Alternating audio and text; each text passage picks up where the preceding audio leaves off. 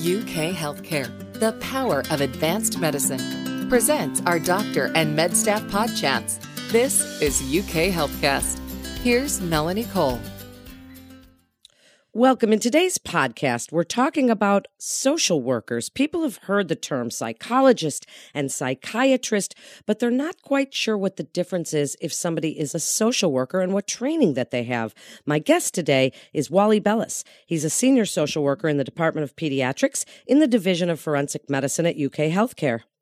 Wally, I'm so glad to have you here today. Tell us, what is a social worker? Well, hi, Melanie. So, to me, a social worker is someone who can function in many different roles as they interact with families and patients.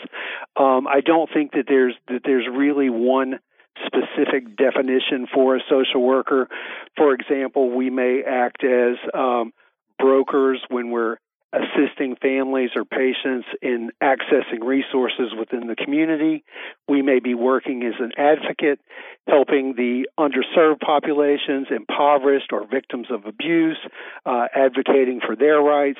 We can function as educators, providing education to families on family functioning, child development, et cetera. Really, there's just a whole different range of functions for social worker. So then what type of training do you have? Is this a master's degree work? Is it a bachelor's of science? What kind of training do you have? So I have a bachelor's of science in psychology and a master's degree in social work. And I took an examination and am certified by the state of Kentucky to practice social work. So it's college educated, and then there's a licensure, there's a certification that you get. And does everybody have to get that? No, ma'am. Not everybody, but here at the university, in order to practice at the level that we do require a master's degree and certification. We also have another area of expertise for social workers. That would be the social work principals, who are actually licensed clinical social workers, meaning that they are licensed to practice individual and group therapies. One thing that's interesting to me, Wally, is that you're a social worker in the Department of Pediatrics and Forensic Medicine. So I'd like to break those down a little. How is a pediatric social worker different than an adult social worker? I think that pediatrics is different because we're very much focusing on the patient in the environment. Very, very frequently, our children are not able to function independently because of their age, and so we are specially trained. Social work is specially trained to look at the environment as a whole and address issues within the environment that will assist our patients. And to me, that's what I believe that social work is very much dovetailed specifically for pediatrics. And one of the things I said as I introduced you was that you're in the Division of Forensic Medicine. People think of forensic medicine as, you know, figuring out how someone died. And that's what they think, that word forensic. You must have heard this a lot of times, right? Yes, as a matter of fact. So when we go in and we introduce ourselves to families, we typically introduce ourselves as the child injury team, because forensics has a very different connotation to it, as you pointed out.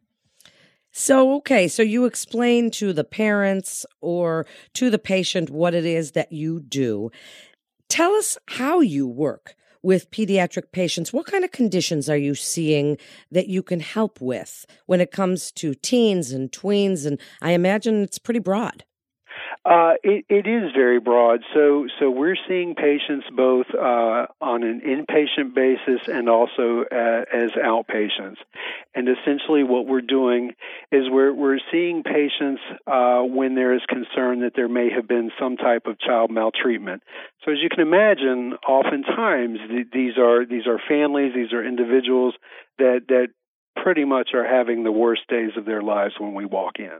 Wow, must be an intense job for you, Wally.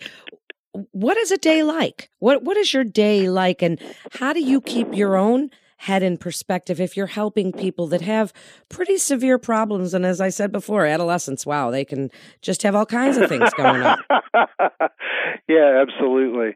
So a typical day, we may have one or two consultations where we're going over into the hospital or actually seeing a patient in clinic. When we do an assessment, it's typically myself along with either one of our physicians or one of our nurses or one of our nurse practitioners go into the room, introduce ourselves to the family, explain the nature of why we're there and what exactly has brought us to them. The interview itself is fairly standard. We'll gather demographic information from the family. We'll talk very specifically about the circumstances that led up to their being brought to the hospital. The nurse practitioner, nurse, or physician will take a detailed medical history of the patient and also of the family members. And then we'll do a psychosocial part, which is what I'm responsible for. And we take all of that information that we gather, and frequently there's additional tests that our medical folks will order, and we compare what we find in our medical examination with the details surrounding how the child came to be in the emergency department. And basically what we're doing is trying to make sure that everything that we see is accounted for, that there's a plausible explanation for what we see. And then do you do investigative work if there isn't a plausible in explanation for what it is that you're seeing? That's a really good question, Melanie. So if there are any questions left over, if there's things that we cannot answer, then yes, what we do is we work in conjunction with State Social Services, the Department for Community-Based Services. They're actually the agency within the Commonwealth of Kentucky that performs the official child maltreatment investigations. So then it passes on to social services. And then do you get back with the adolescent if they've figured out what's going on and help them to kind of come to grips or deal with whatever the problem was?